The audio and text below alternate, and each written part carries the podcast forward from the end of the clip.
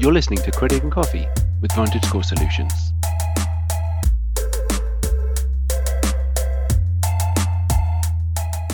Why are my credit scores different?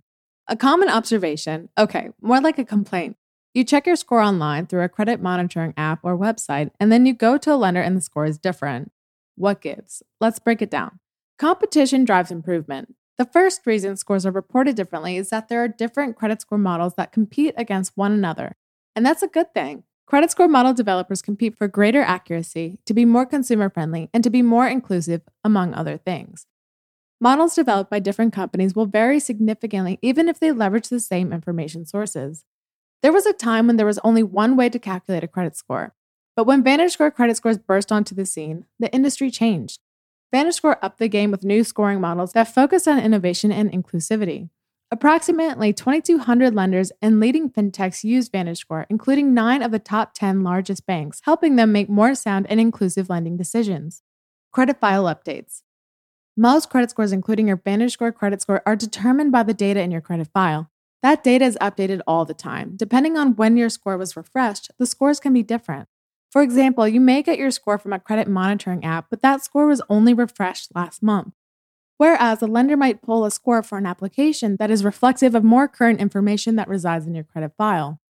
If data has been added to your file since the previous month, you're likely to see a difference in score. Different bureaus. There are three national credit reporting companies, or credit bureaus as they are sometimes called. They are Equifax, Experian, and TransUnion. Some lenders or data furnishers do not report to all three, which means the actual information that resides in your files might vary. The credit score algorithms interpret the data in each bureau independently. This can cause scores to be different based on what bureau information they are generated from. What should I do? No one wants to go back to the old days when a single credit score was used to pass judgment on all of us. Competition has made credit scores more inclusive, predictive, and easier to understand. Here are tips for how to make the most out of obtaining your Vantage score from all the many places you can get it for free. Expect variations. Keep in mind that no matter what score you might get for free or pay for, the one that the lender is using might be different. Why? Perhaps it was derived using a different model from a different credit bureau or is a score that has been more recently updated. Embrace the fact that free is good. Choose no cost credit score sources like your Vantage score as a directional indication of your credit worthiness. Practice good habits. All models generally view credit information similarly.